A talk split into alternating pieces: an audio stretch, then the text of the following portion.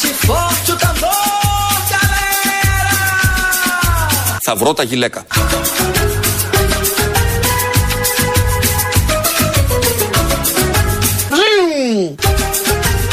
Θα βρω τα γυλαίκα.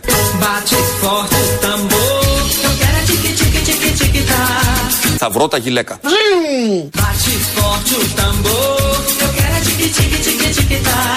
Τώρα σας ορίζω λιγάκι, αλλά έτσι είναι η δουλειά μου, καταλαβαίνετε. Καταλαβαίνετε. Τώρα σας ορίζω λιγάκι, αλλά έτσι είναι η δουλειά μου, καταλαβαίνετε. Καταλαβαίνουμε όλοι. Στο Βζίν, ο αντιπρόεδρος της Νέας Δημοκρατίας, Άδωνης Γεωργιάδης. Στην έρευνα των γυλαίκων, ο πρόεδρος της Νέας Δημοκρατίας και πρωθυπουργός, αν γίνουν όλα όπως προβλέπονται σύμφωνα με τις δημοσκοπήσεις, Κυριάκος Μητσοτάκης. Στον δημοσιογράφο που ζορίζει τον πολιτικό που έχει απέναντί του, ο Γιώργος Αυτιάς. Αυτή και ένα βραζιλιάνικο τραγούδι από κάτω να μας τα υπογραμμίζει όλα αυτά. Λογικότατο έδωσε μια συνέντευξη ο Κυριάκος Μητσοτάκης προχθές στον Γιώργο Αυτιά το Σάββατο το πρωί. Το τι ζόρι πέρασε ο Κυριάκος Μητσοτάκης να μην το περάσει κανείς. Πρώτη φορά άνθρωπος τόσο πολύ ταλαιπωρήθηκε από δημοσιογράφο. Ανάσα δεν τον άφηνε να πάρει. Η μία ερώτηση πάνω από την άλλη. Ένα μικρό δείγμα παίρνουμε τώρα. Κύριε Πρόεδρε, τώρα που κλείσαμε την κουβέντα, θέλω να σας πω ένα μεγάλο ευχαριστώ. Ένα διπλό ευχαριστώ. Σας το οφείλω δημοσίως. Μου κάνατε πρόταση να είμαι υποψήφιος όπου ήθελα και ό,τι άλλο ήθελα. Σας ευχαριστώ πρώτα γι' αυτό. Και το δεύτερο, μου δώσατε ένα διαβατήριο ζωής όταν τη Μεγάλη Τετάρτη καθίσαμε ο ένας δίπλα στον άλλον και μου είπατε «Καλημέρα».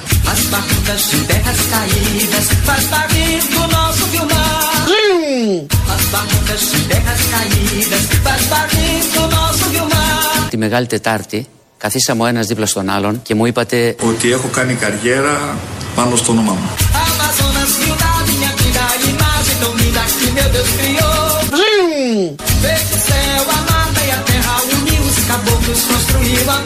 Τη Μεγάλη Τετάρτη καθίσαμε ο ένας δίπλα στον άλλον και μου είπατε θα βρω τα γυλαίκα.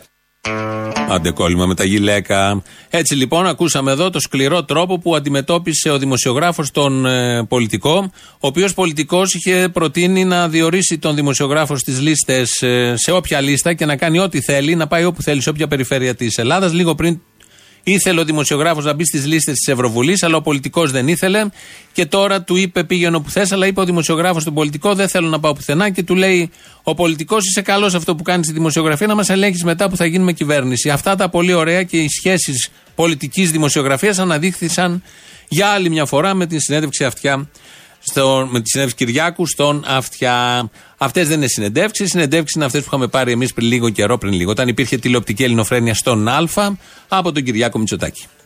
Πες μας, Κυριάκο, ποια είναι η πρώτη λεξούλα που έμαθες μικρός? Καλημέρα.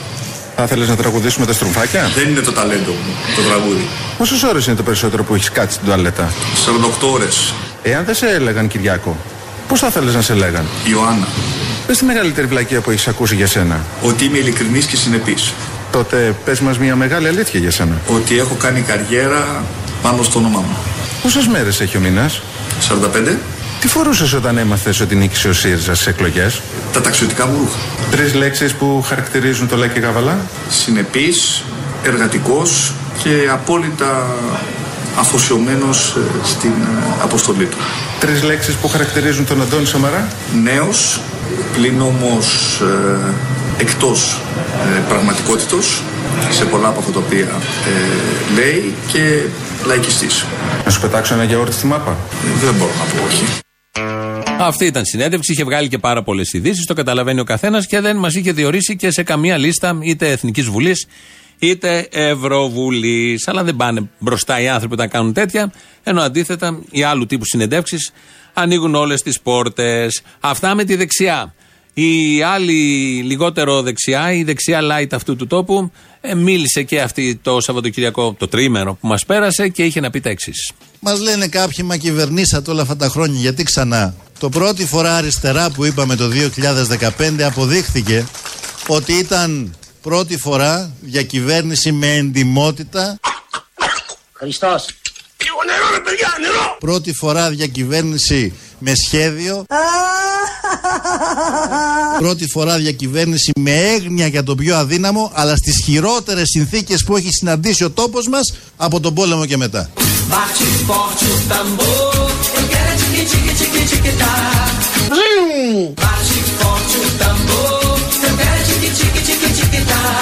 Μου δώσατε ένα διαβατήριο ζωής.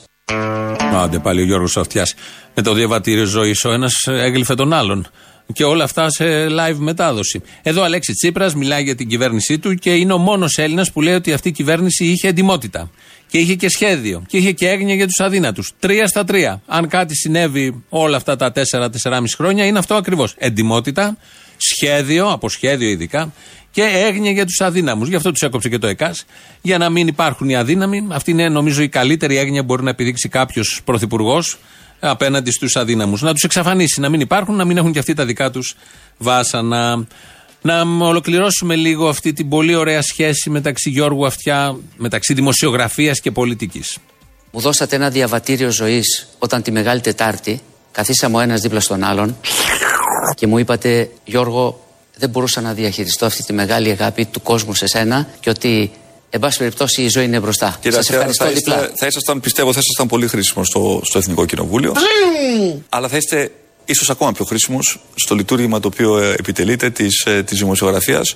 Και το μόνο που μπορώ να σας ζητήσω είναι να είστε την επόμενη μέρα αυστηρός αλλά δίκαιος με την επόμενη κυβέρνηση. Και να συνεχίσετε να κάνετε τη δουλειά και να απολαμβάνετε και τις αγάπης του κόσμου, που νομίζω ότι είναι για σας η καλύτερη αναγνώριση τόσα χρόνια. Εάν σας αδικήσω ποτέ ή υπουργό, το τηλέφωνο εδώ, και να ξέρετε κάτι άλλο.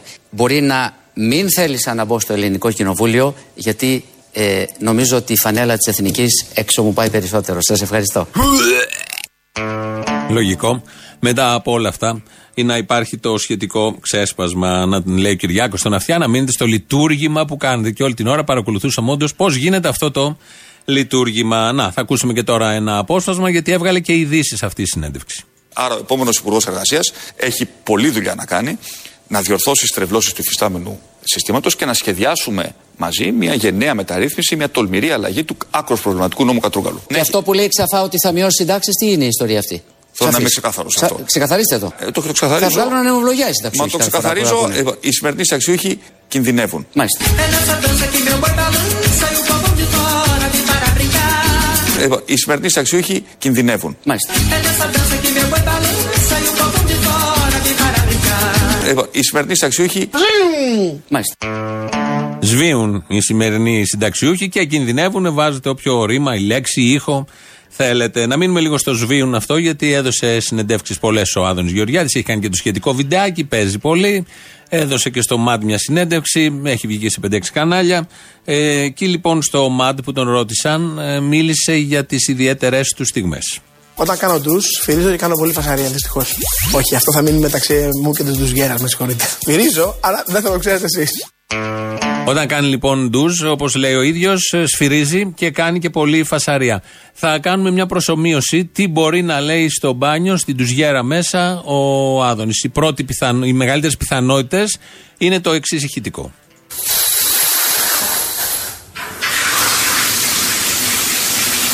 Τα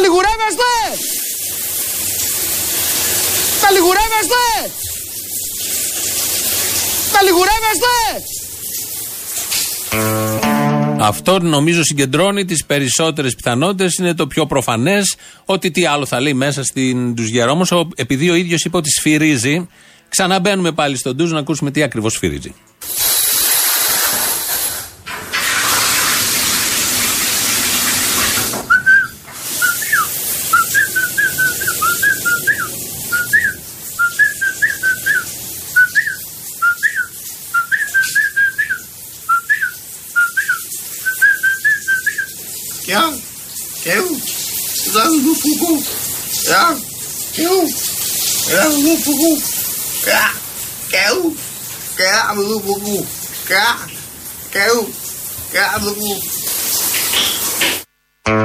Φουκού, νουδού φουκού είναι αυτό το γνωστό σύνθημα, το οποίο το σφυράει λίγο ψόφια βέβαια, γιατί είναι η κούραση της δουλειάς. Γυρίζει 12 ώρα το βράδυ, όπως έχουμε δει στο σχετικό βίντεο, και ξυπνάει 6 το πρωί, που να προλάβει να έχει κέφι. Το πραγματικό, γιατί αυτά είναι φτιαγμένα που τα έχουμε κάνει εμείς, θα μπούμε τώρα στην ντουζιέρα να ακούσουμε τι όντως συμβαίνει μέσα εκεί.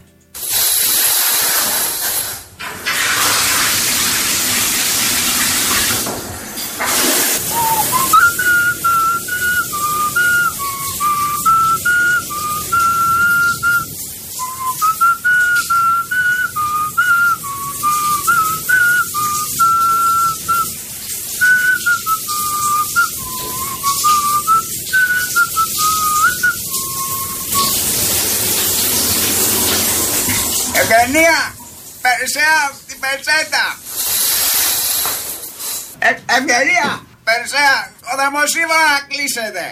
Και φέρε μου και τον άλλο γυλαίκο. Αυτά λοιπόν σε ζωντανή μετάδοση συμβαίνουν μέσα στην ντουζιέρα. Τα αποκαλύπτουμε εδώ πρώτη φορά εμείς με Ελληνοφρένια. Έχουμε και αποκλειστικότητες, ειδικά σε τέτοια θέματα που απασχολούν και αφορούν τη ζωή όλων μας. Αυτά είναι τα κομβικά. Με αυτά θα βγάλουμε συμπέρασμα και θα πάμε 7η Ιουλίου, αν γίνουν εκλογές, με αυτά που συμβαίνουν εκεί κάτω στη Μεσόγειο, όπως λέμε, την νότιο-ανατολική. Αν γίνουν λοιπόν εκλογές, θα έχουμε να αποφασίσουμε και πρέπει να είμαστε ενημερωμένοι, να ξέρουμε τι πρεσβεύει κάθε παράταξης και ο κάθε ένας πολιτικός. Για το καλό του τόπου προφανώς, για πιανού άλλου το καλό. Μόνος του Άδωνης, από ό,τι ακούσαμε στην ντουζιέρα, ο καθένας μόνος του, όπως λέει και ο Τσίπρας. Θέλω λοιπόν σήμερα να σας πω όλους και όλες ότι το δικό μας σχέδιο έχει τον τίτλο «Ο καθένας μόνος του και όποιος αντέξει».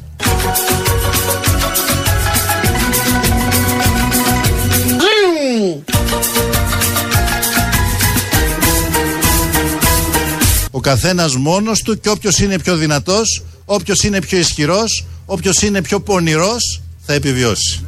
Οι υπόλοιποι ας πρόσεχαν. Ωραία τα λέει, μια χαρά. Αυτό είναι αριστερή προσέγγιση στα πράγματα, στον πυρήνα της αριστερής σκέψης. Ατομικότητα και όπου πάει, όσο πάει σε αυτή τη ζούγκλα, οι καλοί επιπλέουν, όλοι οι υπόλοιποι τους τρώει αυτό που πρέπει να τους φάει.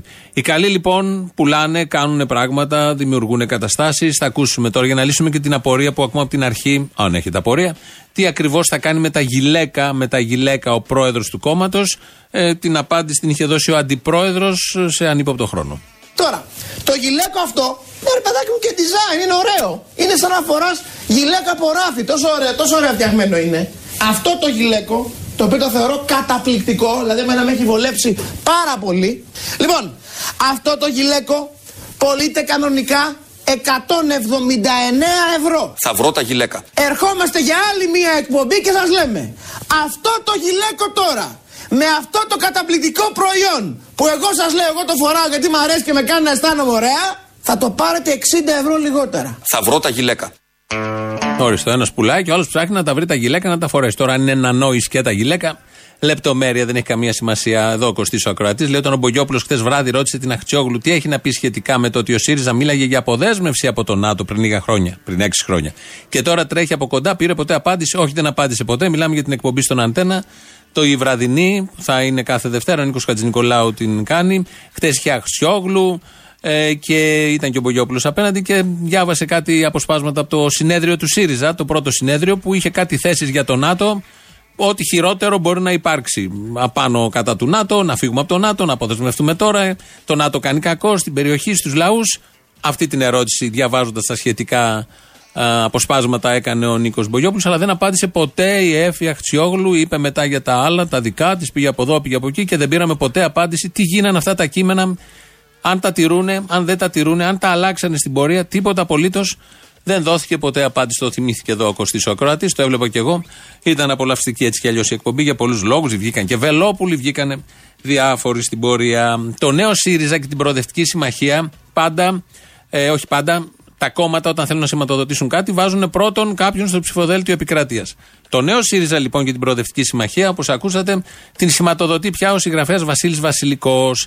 Αυτός θα είναι πρώτος στο ψηφοδέλτιο επικρατείας. Έχει γράψει το Ζήτα παλιά, συγγραφέας γενικότερα, είναι μεγάλης ηλικίας. Αυτός λοιπόν σηματοδοτεί αυτό που θέλει να δώσει αυτή τη στιγμή το πολύ αριστερό, τη στροφή στην κοινωνία, κάτι απέναντι από τη δεξιά του Κυριάκου Μητσοτάκη, ο Βασίλης Βασιλικός, ο οποίος πριν μερικά χρόνια ήταν με τη Δημάρ.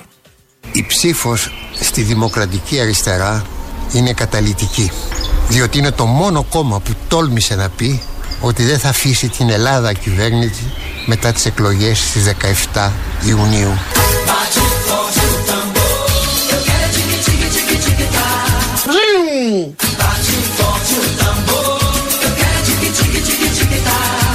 Ο πρόεδρος του, ο έμπειρος πολιτικός Φώτης Κουβέλης, έχει τη σιγουριά του Δούναβη και την ευελιξία του Σικουάνα. Όλα αυτά ο Κουβέλης, δυο ποτάμια μαζί. Βλέπεις τον Κουβέλη και θυμάσαι δυο ποτάμια, το ένα δίπλα στα άλλο, και το Σικουάνα και τον Δούναβη με τη σιγουριά και τι άλλο είπε εκεί. Άμα είσαι ποιητής, βλέπεις το Φώτη Κουβέλη τα πάντα. Τα πάντα όμως. Αυτά τα έλεγε το Φώτη Κουβέλη, το θυμίζω εδώ για τους συντρόφους του ΣΥΡΙΖΑ, οι οποίοι τότε έβριζαν τον Κουβέλη, αλλά τώρα τον έχουν υπουργό εδώ και αρκετό καιρό. Τώρα θα έχουν και τον Βασίλη Βασιλικό. Όλοι μαζί μια πολύ καλή παρέα και κυρίως σηματοδοτεί αυτό που θέλουν. Το αριστερό, το σύγχρονο, τη στροφή, όχι κάτι δεξιό, το ακριβώς ανάποδο, το ακριβώς αντίθετο. Είπαμε δεξιό, θυμηθήκαμε τον Άδωνη. Πώς ακριβώς είπε το βζιουν, πώς προκύπτει ως ηχητικό που θα μας συνοδεύει από εδώ και πέρα. Θα δείτε να φεύγει η οικονομία. Βζιουν! Τότε θα κινούνται δουλειές. Πώς θα φύγει η οικονομία. Βζιουν!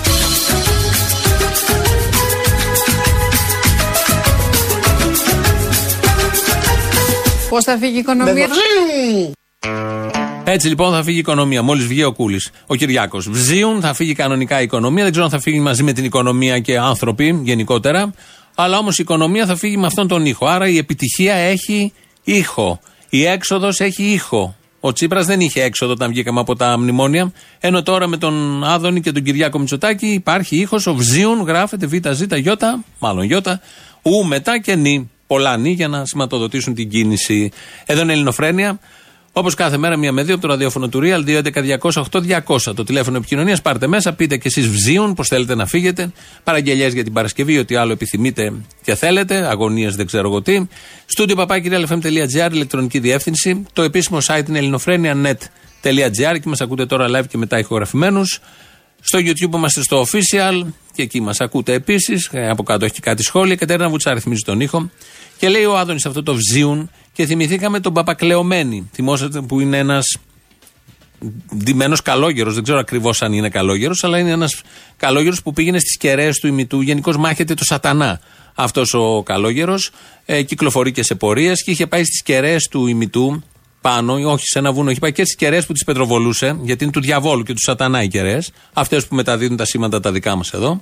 Αλλά είχε πάρει κάτι κέικ από το σούπερ μάρκετ, σοκολάτα, και, όχι ανάμικτο θέλω να πω, σοκολάτα, και είχε διαβάσει από κάτω τα συστατικά και είχε εντοπίσει ότι εκεί κρύβεται ο σατανάς. Κατά μία έννοια, σατανικά είναι αυτά τα κέικ, γιατί είναι πάρα πολύ ωραία. Όχι του σούπερ μάρκετ, τα άλλα των φούρνων είναι πάρα πολύ ωραία. Παίρνεις και θερμίδες. Λοιπόν, και θεώρησε χρήσιμο ότι πρέπει αυτά να εξωστρακιστούν, να φύγουν από τη ζωή μας και έπαιρνε τα κέικ ένα-ένα και τα πέταγε. Θα ακούσουμε τώρα τον Παπακλεωμένη πώς ξόρκιζε το σατανά και μαζί με αυτόν όλους τους άλλους που ενδημούν εδώ στην πολιτική ζωή του τόπου. Κέικ σοκολάτας. Βλέπετε. Κέικ σοκολάτας. Αντίο κέικ. Άλλο και οι σοκολάτες, το βλέπετε, και οι σοκολάτες. Αντίο! Και το τελευταίο, φεύγει αεροπορικός. Θα δείτε να φεύγει η οικονομία.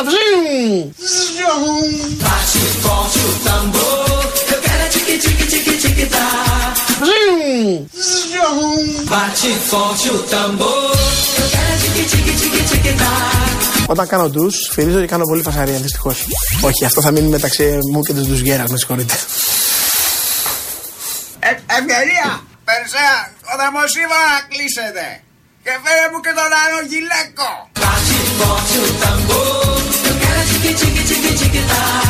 Ο έμπειρος πολιτικός Φώτης Κουβέλης έχει τη σιγουριά του Δούναβη και την ευελιξία του Σικουάνα. Ο καθένας μόνος του και όποιος αντέξει. Οι υπόλοιποι ας πρόσεχαν. Μα το ξεκαθαρίζω, οι σημερινοί αξιούχοι κινδυνεύουν. Μάλιστα.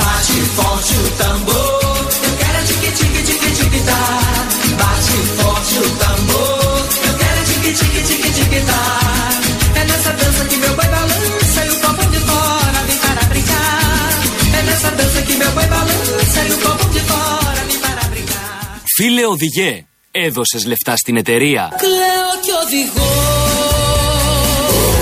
στην Αττική Οδό και κάτω απ' τη ζακέτα φοράω νυχτικό. Αρπακτή Οδός. Ένα έργο πνοής. Στην Αττική Οδό.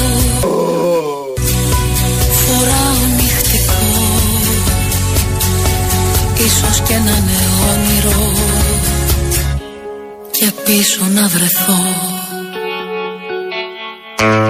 Το νέο σποτάκι της Αττικής Οδού, γιατί τα διόδια από 2,80 θα πάνε 3 και από 1η Ιανουαρίου 3,30 που να είναι και οι ώρες, γιατί αυτό πρέπει να λέει κανείς.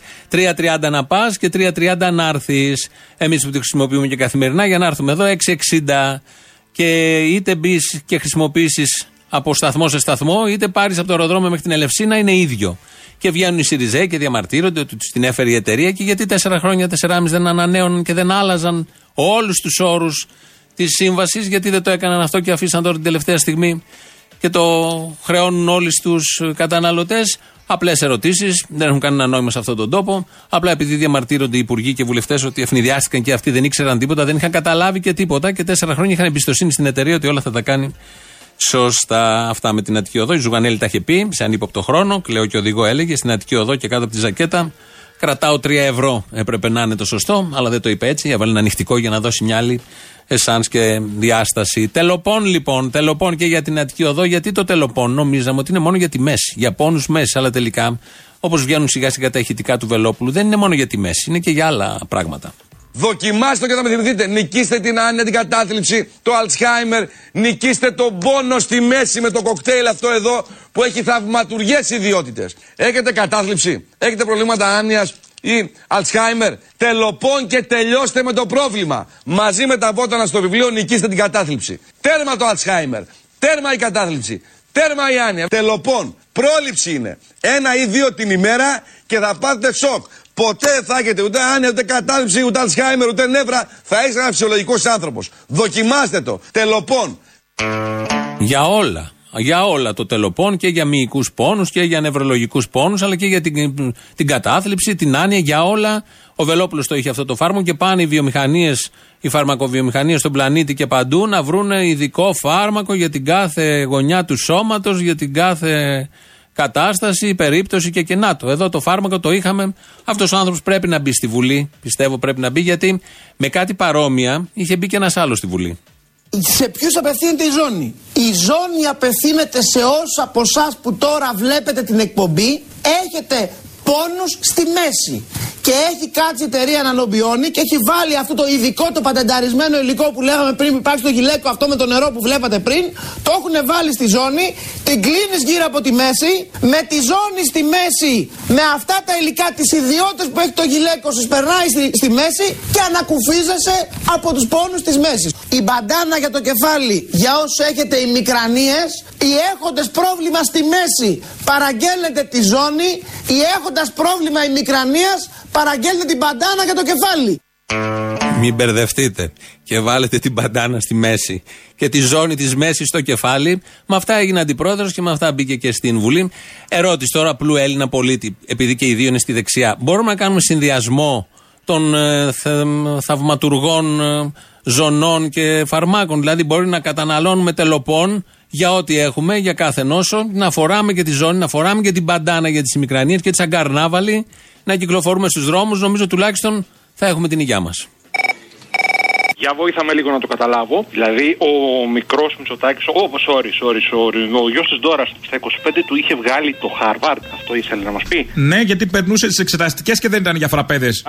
Στο Χάρβαρντ είχαν και άκη, ου και δάπνου δουφουκού. Όχι, δεν είχανε. Αλλά είχαν το αντίστοιχο. Υποθέτω θα είχε πάρει κανένα πτυχίο από αυτά, τα ξέρεις, administration, γιατί θα γύρευε από τα Golden. Δεν ξέρω. Είχε πάει πάντως. Τέλειωσε το χαρτί σε 9 εσένα. Που τελειώνεται 30 χρονών και βγαίνετε 30 χρονών στη ζωή. Ο άλλος 30 χρονών είχε 2 παιδιά. Άλλο το ένα, άλλο το άλλο. Εγώ σου λέω ότι υπάρχει κάποια ειδικότητα από αυτές τις Golden Boys κατάσταση που έχουν γράψει τη ζωή μας εδώ και κάτι χρόνια. Τι σε νοιάζει εσένα? Η δικιά μου ζωή είναι ο δικός μου κόλος, είναι με νοιάζει φιλαράκι. Νομίζω ότι είναι δικιά σου ζωή. Άιντε τώρα. Ο κόλος είναι δικός μου. Νομίζω ότι και ο κόλος είναι δικός σου. Ούτε ο κόλος δεν είναι δικός σου πια. Έχει πουληθεί και ο κόλος σου, φθηνά. Πες το ψέματα, ρε φίλε. Δεν το λέω ψέματα, αλήθεια το λέω. Έλα καλέ. Τι κάνεις κοπέλα, παλικάρι μου? Δεν έχω πρόβλημα εγώ με αυτά, με τα gender. Είμαστε όλοι άφιλοι.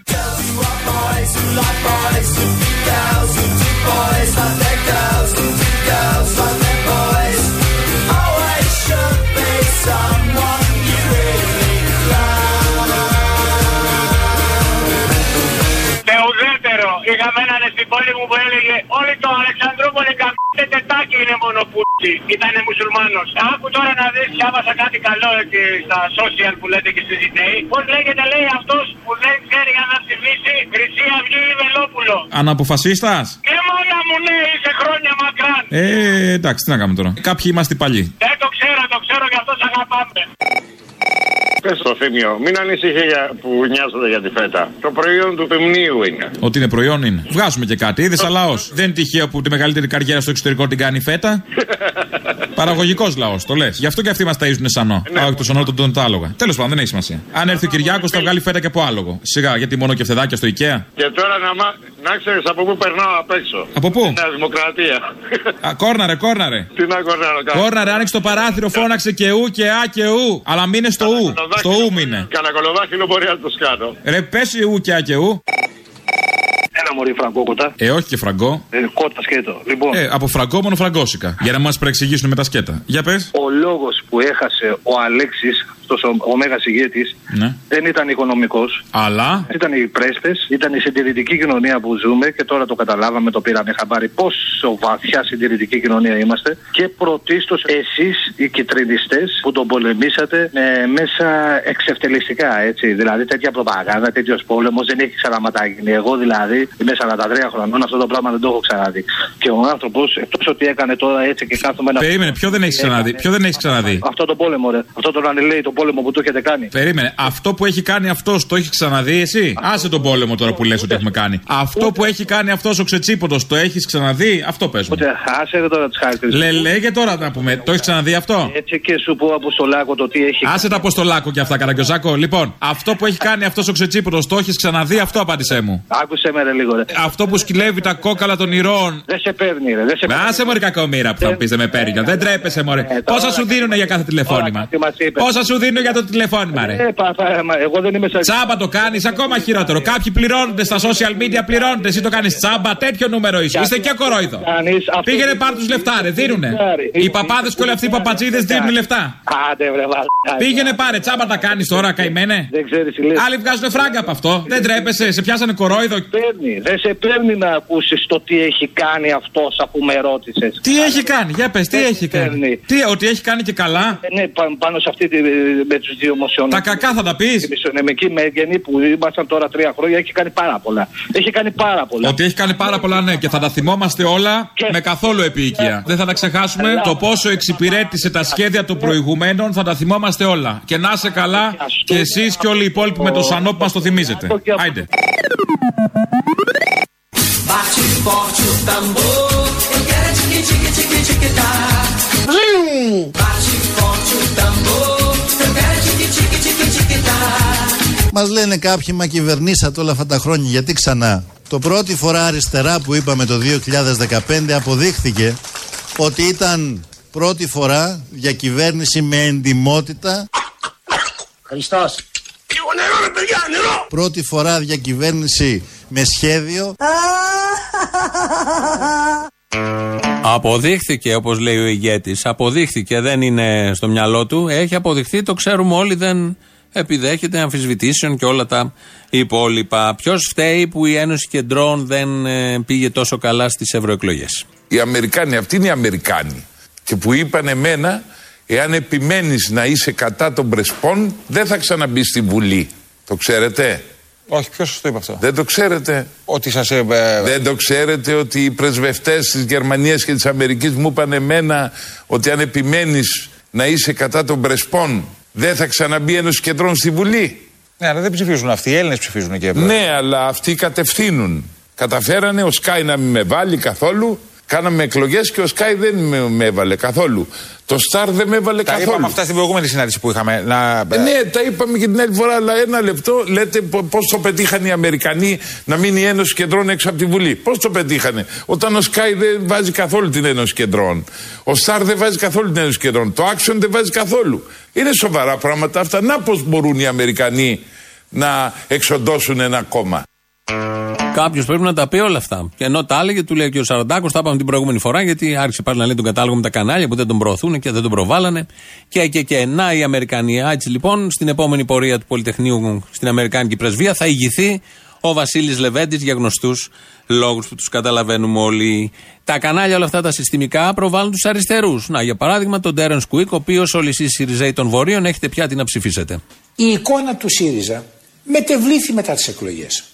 Δηλαδή, απέκτησε πια αυτό το οποίο βλέπουμε στη Βουλή. Ένα μοσαϊκό συνιστοσόν. Όπου ένας λέει έτσι, ο άλλος λέει αλλιώς. Ο ένας μας λέει εμάς ότι είμαστε μια κολλητική νόσος, το μάλλον να ξέρετε τους Έλληνες. Ο άλλος θέλει να κατεβάσουν τα θρησκευτικά σύμβολα.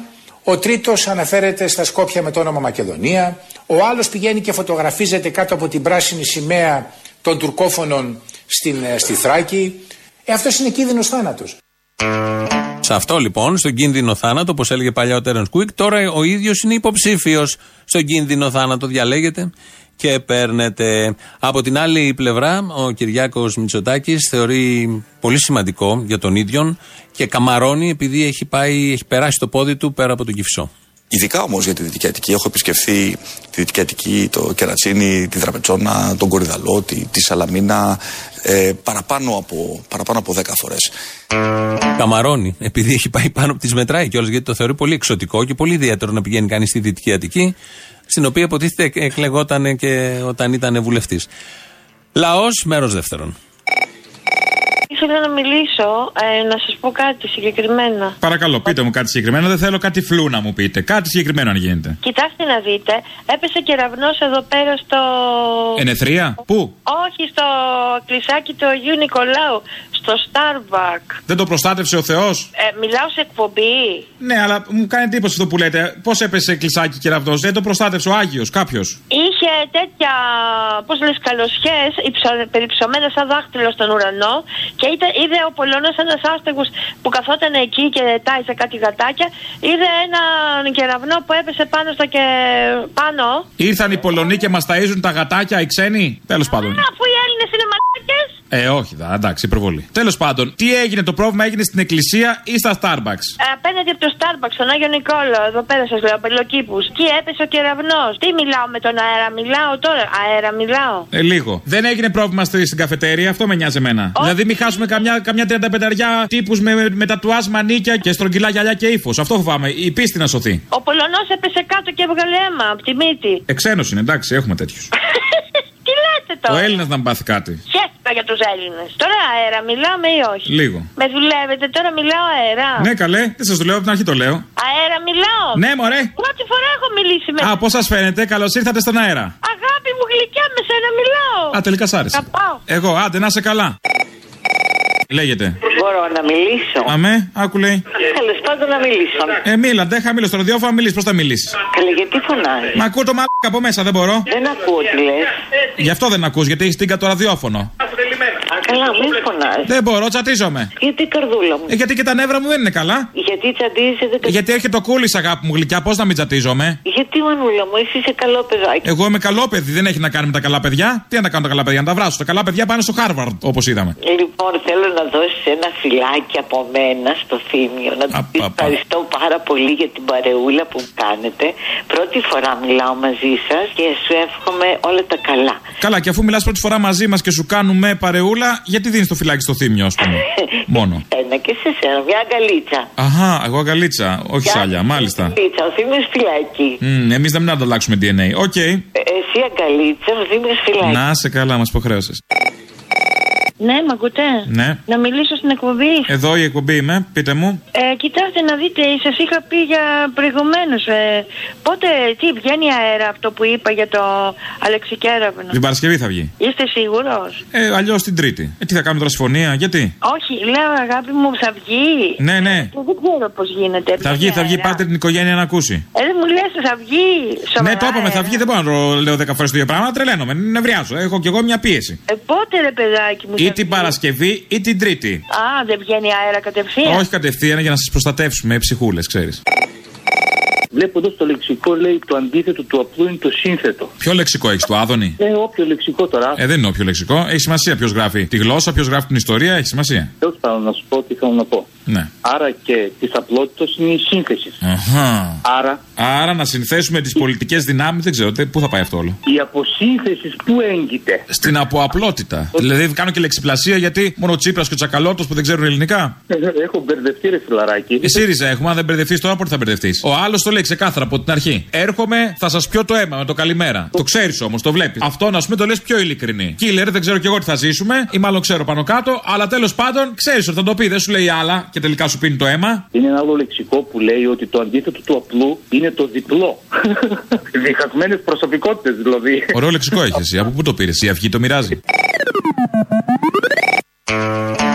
Λίγο πριν κλείσουμε, πάμε πάλι στην τουζιέρα του Άδωνη να ακούσουμε τι τραγουδάει αυτή την ώρα.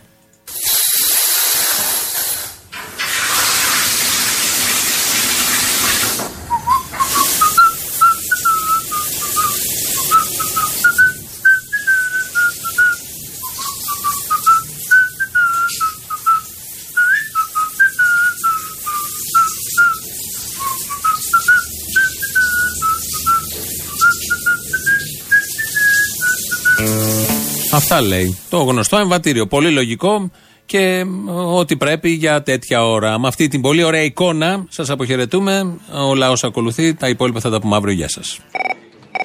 Ναι. Ναι, καλό μεσημέρι. Γεια χαρά. Τι να πω άλλο. Δεν ξέρω, αφού τώρα πήρες, δεν είχες πει κάτι άλλο πριν. Πέρα έχω νεύρα, με ποιον λες? Με την κόρη σου. Με το Σιμίτη. Άντε καλέ, με την κόρη μου. Α, με το Σιμίτη, γιατί το Σιμίτη. Άντε καλέ, γιατί με το Σιμίτη, τι σου έκανε? Τι μου έκανε, αυτά που λέει. Το εντάξει.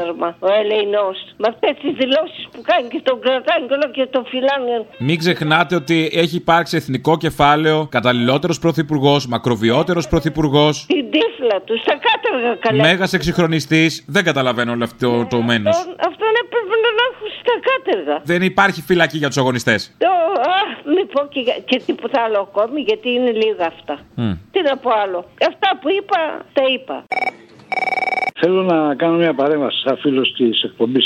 Στην Ελληνοφρένια μιλάω, υποθέτω, έτσι. Ναι. Εγώ δεν έχω καμία σχέση με τον άνθρωπο, αλλά σίγουρα ο Παπαθεμελής δεν ήταν η Χρυσή Αυγή. Όχι, Χρυσή Αυγή δεν ήταν. Είπαμε, ήταν πατριωτικό Πασόκ, αυτό είπαμε. Όχι, είπες κάτι για αυτό. Είπα πατριωτικό Πασόκ. Τώρα θα το κάνω σαν και αυτούς που λένε ότι. Έχεις το βίντεο, εγώ έχω το βίντεο. Εσύ έχεις το βίντεο. Εγώ το ράδιο ακούω. Και εγώ έχω το βίντεο. Εγώ το είπα, ξέρω τι είπα. Ότι ο Παπαθεμελής ήταν πατριωτικό Πασόκ. Πώς τους έκανε ο Αντρέας όλους εθνίκια. Είπες σαν αυτόν που έβαλε τον Χρυσής Αυγής που έβαλε ο Αντρέας τον Παπαθεμελή. Όχι, σαν και αυτόν που έβαλε της Χρυσής Αυγής. Που τον έκανε ο Αντρέας της Χρυσής Αυγής και μετά είπα τον Παπαθεμελή. Ξέρουμε από χρωματισμό φωνής και από παύσεις. Ή τα λέμε έτσι στην τύχη. Μπορεί να μου πεις ποιος ήταν αυτός της Χρυσής Αυγής? Ο Μπούκουρας. Οκ, συγγνώμη λοιπόν για την παρέμβαση. Παρακαλώ, αλλήμον, άνθρωποι είμαστε, αν είναι δυνατόν. Για τη διευκρίνηση. Βεβαίως, καλά κάνατε, να είστε καλά. Δεν τους βάζουμε στο ίδιο, τους βάλει όλους. Αν είναι δυνατόν. Ότι θα με έπαιρνε ψηφοφόρος του Παπαθεμελή ούτε που το είχα. Λοιπόν, να είσαι καλά. Δεν είμαι. Κακός να γίνεις, πρέπει. Δεν είμαι, εσύ να γίνεις, εγώ δεν είμαι. Αλλά θέλω να ειλικρίνεια σε μερικά πράγματα. Αλλήμον, πλάκα κάνεις. Αυτά θες ειλικρίνεια. Τον κάθε παπατζή που τον ψηφίζεις όμως δεν σε νοιάζει ειλικρίνεια εκεί. Πού ξέρεις τι ψηφίζεις, ρε. Έχω καταλάβει. Είναι συγκεκριμένα αυτά που θα μπορούσες να ψηφίσεις με αυτά που λες. Δεν έχει κάτι παραπάνω. Στράτευση. Λέω ρε με αυτά τα τρένα δηλαδή. Έχουμε γαμίσει τα λεφτά και δεν είναι αυτό. Βγάζω λεφτά. Η Ρουφιάνα η γυναίκα μου λέει για απεργία σήμερα. Φέρτα εδώ, φέρε κάτι παραπάνω. Τέλος πάντων. Να επιστράτευση. Μητσοτάκης επιστράτευση. Να σου πω κάτι ρε εσύ. Εσύ ρε παιδί μου, εντάξει, είσαι 25 χρονών. Έχεις μιλήσει και με 30 ταξίδες. Έχεις μάθει 5 πράγματα. Σωστά. Ναι. Θα μπορούσες άνετα να είσαι σύμβουλος του Υπουργού Εξωτερικών. Δεν έχω πάει και Χάρβαρντ. Μπράβο. Λοιπόν, ο Πακογιάννης τώρα σύμβουλος στη μητέρα του 25 χρονών, τώρα τι ήξερε αυτό το παιδί? Πες μου τι ήξερε. Ξεκινάνε από νωρίς αυτό. Τι ήξερε, έχει το Μητσοτάκη παππού, ήξερε αυτό από τα 5. Δεν είναι περίεργο. Ο Μητσοτάκης σου λέγε ιστορίες με τους Τσακλαγιάκες και τέτοια. Όλα αυτά, παιδεύτηκε. Γιατί νομίζεις οι άλλοι ξέρουν άλλα? Θέλω να πω πάνω σε αυτό που είπε πριν ένα παιδί, ότι τελειώνουν, κλείνουν τα φώτα και μετά όλοι είναι φιλαράκια. Επειδή όπως έχω πει, εγώ δουλεύω σε παιδική απασχόληση. Όταν έκανα παλιά τα παιδικά πάρτι, έβλεπα ρε παιδί μου στα πανάκριβα ξενοδοχεία τον Μπάγκαλο, τον Άδωνη, ενώ τους βουλευτές του ΣΥΡΙΖΑ ή τη Ραχίλη για παράδειγμα, τους πετύχαινε σε κάτι παιδότοπους της πλάκας, σε κάτι κούντις, κάτι πολύ φτωχά πάρτι με λαϊκά παιδάκια και αυτά. Τώρα οι βουλευτές του ΣΥΡΙΖΑ είναι το ίδιο με τους άλλους. κάνουν και αυτοί τα πανάκτιβα πάρτι είναι αγκαλίτσα με τους δεξιούς και το χειρότερο είναι τα παιδιά των βουλευτών του ΣΥΡΙΖΑ είναι μεγαλύτερα κολόπεδα και έχουν μεγαλύτερη αλαζονία και από τους δεξιούς. Αυτό για όποιον πιστεύει ότι ο ΣΥΡΙΖΑ είναι ακόμα αριστερό κόμμα και έχουν αριστερές ιδεολογίες και προσπαθούν. Είναι πιο αλαζόνες και από τους δεξιούς να πει στον κόσμο. Εσύ είσαι απόφυτος του Χάρβαρντ. Αμέ, άκου λέει, σιγά γιατί εδώ λέει και ο Κυριάκος ότι είναι. Που έχει πάρει αγορασμένο πτυχίο. Τότε γιατί είσαι εκεί που είσαι. Δεν είχα οικογένεια σε υπουργείο. Τι ήθελες να κάνει, τον διόρισε στα 25 του Σύμβουλο. Και ο μπαμπάς Μητσοτάκης, όταν η τώρα ήταν 25 χρονών, την είχε διορίσει στο υπουργείο που ήταν υπουργός. Ναι, οκ, έχουμε μια συνέχεια του κράτους, αυτό μου λες. Σόπα. Hello, έτσι πρέπει. Και μάλιστα η τώρα ισχυριζόταν ότι κανείς στο υπουργείο δεν γνώριζε ότι ήταν η κόρη του Μητσοτάκη. Ναι, όντως. Θέλω να πω ότι τηρεί και τιμά τις οικογενειακές παραδόσεις η γυναίκα.